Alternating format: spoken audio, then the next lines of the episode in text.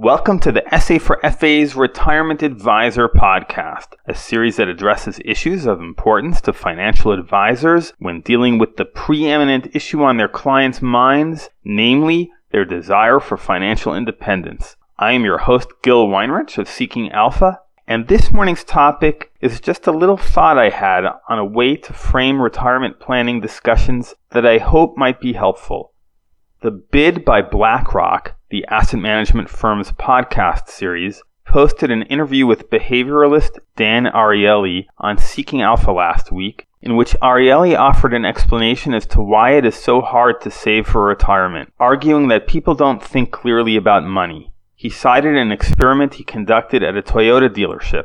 I quote, We stopped them and we said, Look, if you're going to go ahead and buy this car, what would you not be able to do? What is it coming instead of? What is the opportunity cost? And people had no answer. Why? Because they never thought about it. So we pushed them and pushed them. And then the most common answer we got was if I go ahead and buy this Toyota, I can't buy a Honda, which of course is not the answer we were looking for. The answer we were looking for is this is going to be instead of three weeks vacation for the next three years, and 700 lattes, and 16 books, and so on.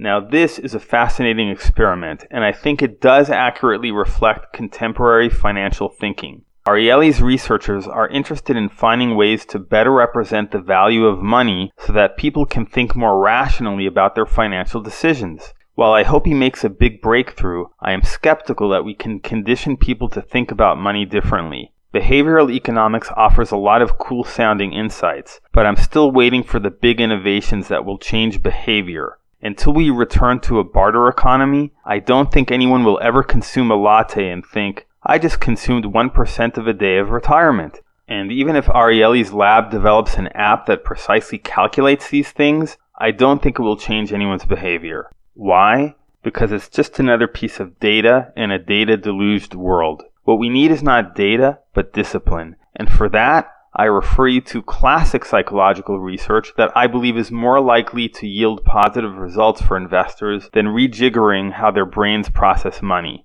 I speak of the famous 1960s era Stanford University marshmallow study, in which four year old children were given the choice between one marshmallow now or two if they could hold off on eating the first one for 15 minutes. The researcher, Walter Mischel, tracked these kids over decades and found that the ones who successfully deferred gratification ended up more successful in every area of life relationships, jobs, income, and more. Now, my first point is this we can't afford a 70% dropout rate when it comes to retirement security. But as in every area of life, if you're not good at a certain activity, you can hire someone to manage it for you, be that to paint your house or manage your finances. So financial advisors can be the discipline that is lacking. My second point is for advisors in their capacity as behavioral coaches. That none of Dan Ariely's interlocutors could fashion an answer to what they were giving up by buying the Toyota may represent a decline in the ability to defer gratification from the time of Walter Mischel's marshmallow experiment.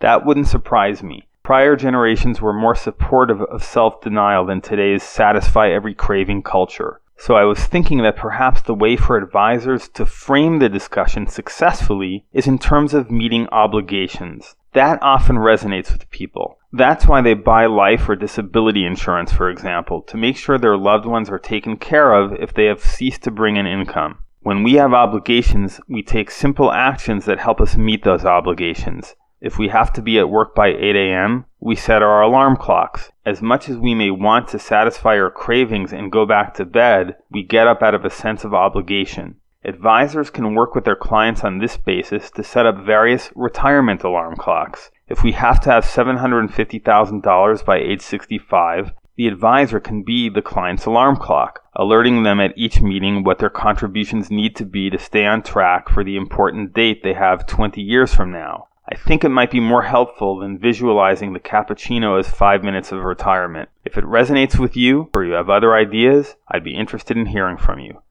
Thanks for listening. If you found this podcast useful, consider leaving a review on Apple or Google Podcasts so that others might discover this series. Meanwhile, you can contact me at gil at seekingalpha.com if you have feedback or requests, and make sure to subscribe wherever you get podcasts.